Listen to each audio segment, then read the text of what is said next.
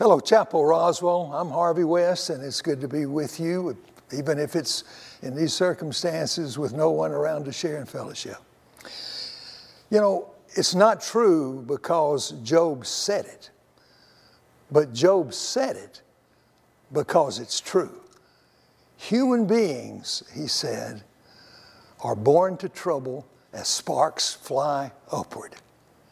What he's really saying is that life is not a bottle of perfume by a long sea mile. As soon as you matriculate in the university of life, you discover that one of the required courses is called trouble. Trouble. And we all know it. We all have to deal with it. And in this year, in 2020, we've been hit with it like a ton of bricks. First there was a pandemic. And the trail of death and destruction that came with it. Hundreds of thousands of lives have been lost. Hundreds of thousands. That boggles the mind when you think about it. And in its wake is economic devastation, destruction. People have lost their jobs. Businesses have folded and some of them have even closed. Trouble. Trouble. And then to add to that, in addition to that, in these past few weeks, we've seen a new surge of racial turmoil. All because we haven't yet learned how to confront racism in this country, which is a surprise when you really think about it, because one of the core values of this United States of America is equality, the recognition that all persons are of equal worth in the sight of God. You know, it's even in our Declaration of Independence. And in a few days, we'll be celebrating Independence Day. And we need to think about that. You remember those words? We learned them in school. We hold these truths to be self-evident, that all people are created equal and endowed by their Creator with certain unalienable rights. Among these are life and liberty and the pursuit of happiness. And we say that, and we wave our flags, and we're very proud to be Americans, and we should be, because America's a great place to be. And that's a great principle. It's a great value to have. But sometimes we've said it, and our actions have not gone along with what we believe. There's a story that comes out of England about two of London street people who wandered into one of their great cathedrals one day. And they went into one of the chapels there and knelt down to pray together. Well, just as they had knelt down to pray, who should come in but the Duke himself? And when one of the fellows saw who it was, he turned to the other one and said, Charlie, get up, it's the Duke. But the Duke would have none of it. He walked over to Charlie, put his hand on his shoulder and said, stay right where you are, Charlie, for here there are no dukes. And it's true. It's true. And in the chapel of humanity, there are no dukes. There are no people who are of different worth than other people. All persons are created equal in the sight of God, we say. And until we learn to practice what we preach, we'll have trouble. Trouble. In the old Saturday Evening Post magazine, there was a cartoon that showed a man being rescued from an island, this tiny island out in the middle of the ocean. He had obviously been shipwrecked, and it showed the rescue boat over in the side, and this fellow was on the island, and he was dressed in his rags. He'd been there for some time, obviously. And the sailor, one of the sailors who was part of the rescue team, was standing before him, and he was handing him a bunch of newspapers. And the caption underneath the cartoon said, these are compliments of the captain. He wants you to read the headlines and then decide if you really want to be rescued. Well, sometimes it might be good if we could get away from it all, but we can't until God rescinds the wonderful gift of free will that he's given to us and makes puppets out of us so we do whatever he wants us to do. Until God is willing to do that and take away our freedom and take away who we really are, then we're going to have trouble, because trouble is comes when people make wrong decisions, and not everyone makes the right decisions in this world. Trouble, T-R-O-U-B-L-E. We all face it. We all have to deal with it. We all have to live as adult children of God in this world. But alongside that rather sad and disconcerting word, there's another one. And this is the gospel for today. I want you to listen to me. We're in the good news business in the church, not the bad news business. And we have a word from Matthew's gospel that affirms some things that Jesus himself told us in many different ways. As I read these words, I want you to listen for the Word of God, the message of God that comes to us through them. Try to think metaphorically if you can. Try to hear what God is saying to us through these words of Matthew, the message that is here. It's a passage that's familiar to everyone. It comes from the 14th chapter of Matthew, beginning with the 22nd verse. Right then, Jesus made the disciples get into the boat and go ahead to the other side of the lake while he dismissed the crowds. When he sent them away, he went up into a mountain by himself to pray. Evening came and he was alone. Meanwhile, the boat, fighting a strong headwind, was being battered by the waves and was already far away from land. Very early in the morning, he came to his disciples, walking on the lake. When the disciples saw him walking on the lake, they were terrified and said, "It's a ghost." They were so frightened, they screamed.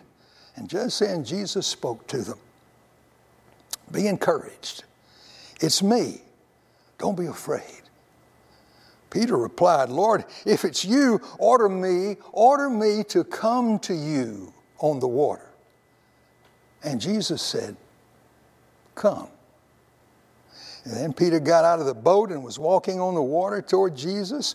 But then when Peter saw the strong wind, he became frightened and he began to sink. He shouted, "Lord, rescue me." Jesus immediately reached out and grabbed him, saying, "You man of weak faith, why did you begin to have doubts?" When they got into the boat, the wind settled down. Then those in the boat worshiped Jesus and said, "You must be God's son." What a great story that is. And what a message it carries for us in this day when we're facing so much trouble, so many storms out there on the ocean or the sea of life. What it says to us is that when the storm gets the hardest and the roughest, the Lord's going to come to us. The disciples were out there in their little boat, and the wind was blowing and the boat was rocking, and they were frightened, as we all are when we face the storms of life.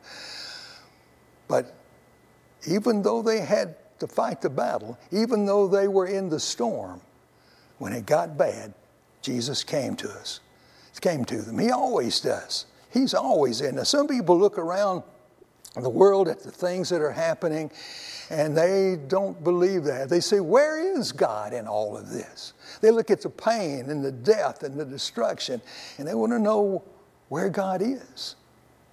Well, God, let me share a story with you. God is present in his people.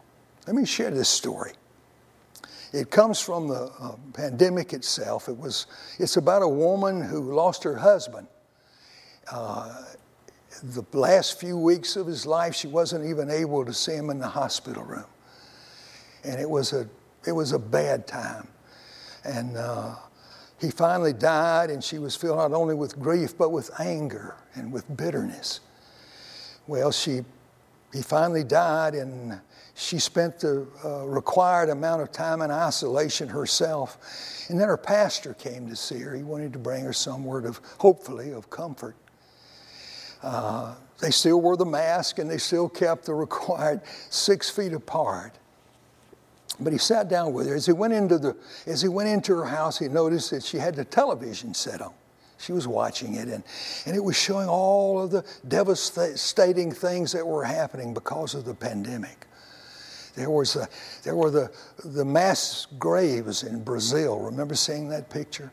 And there were the trucks that were carrying the bodies of people who had been lost in the pandemic.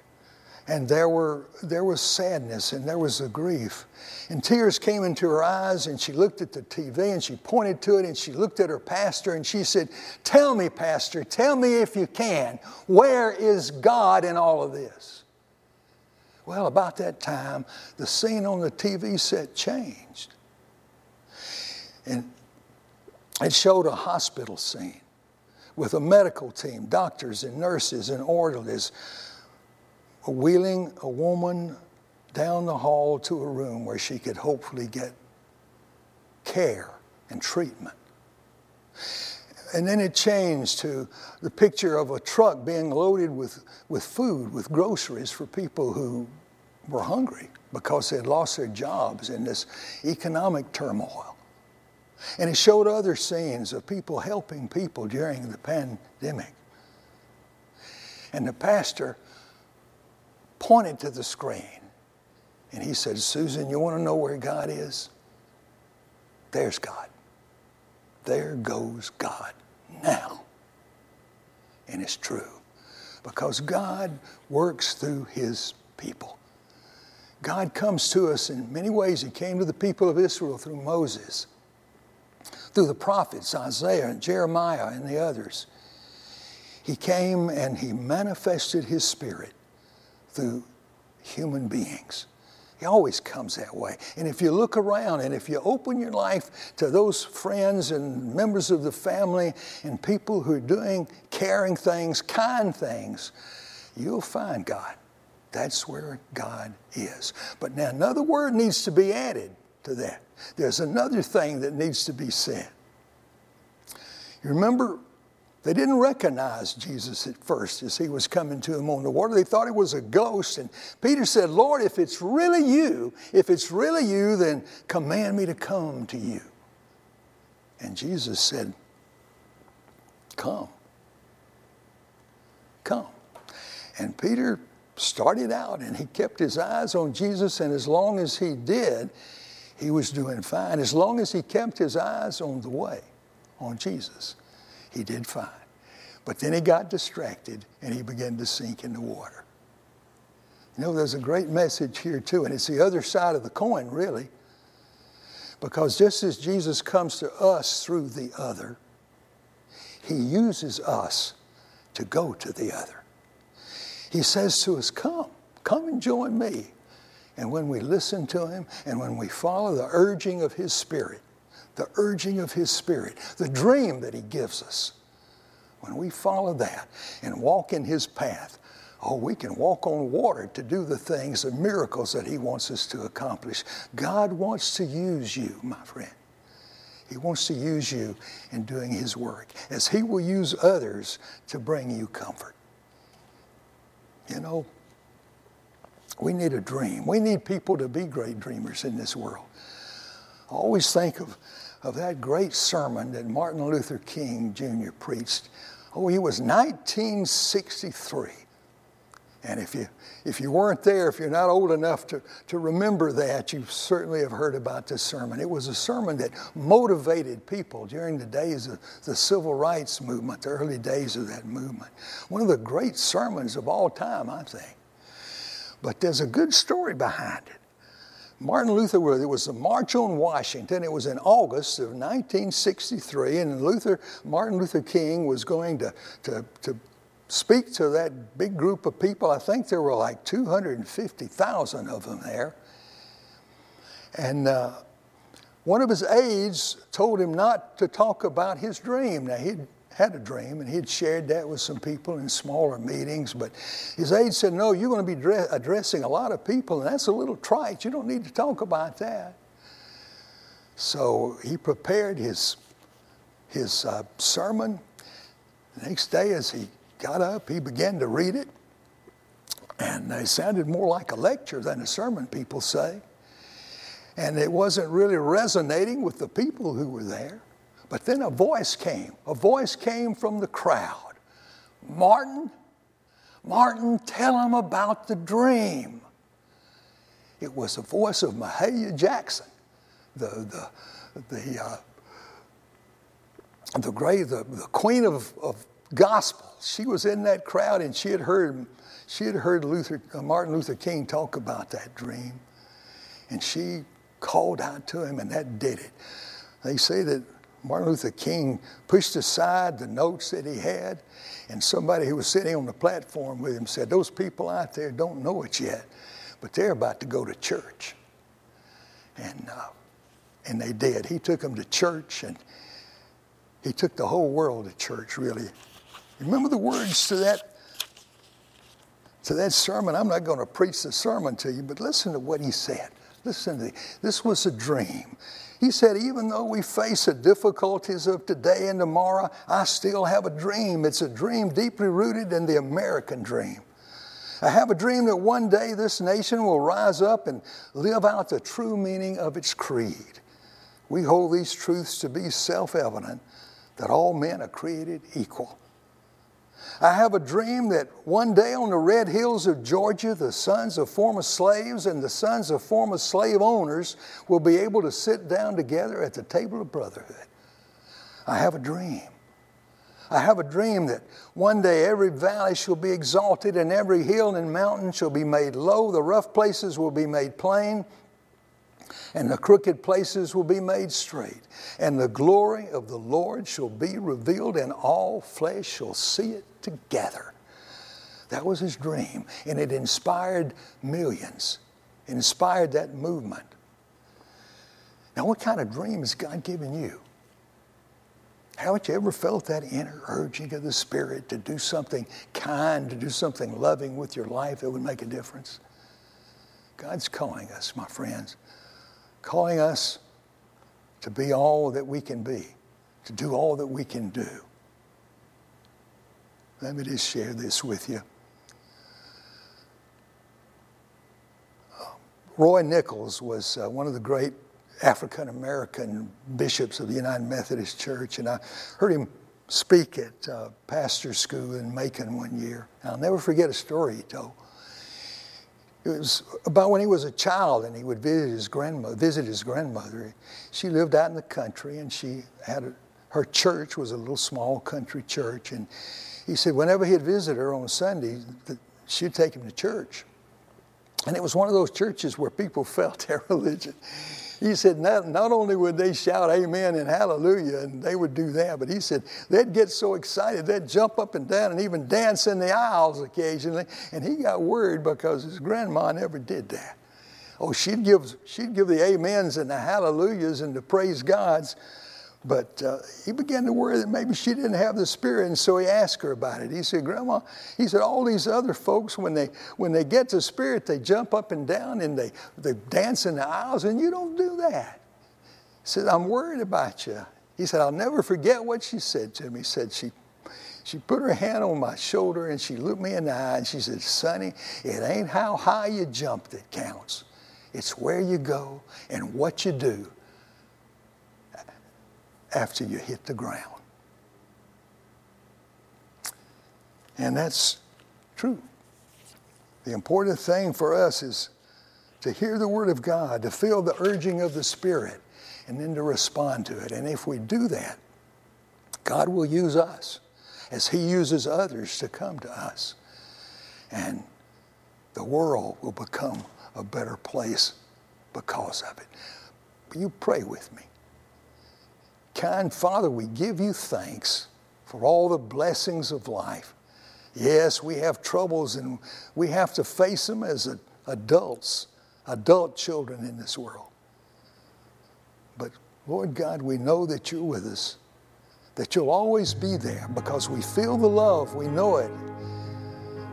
And we pray that you would also take our lives and that you would use them for your work. In the name and in the spirit of Jesus our Lord, we pray. Amen.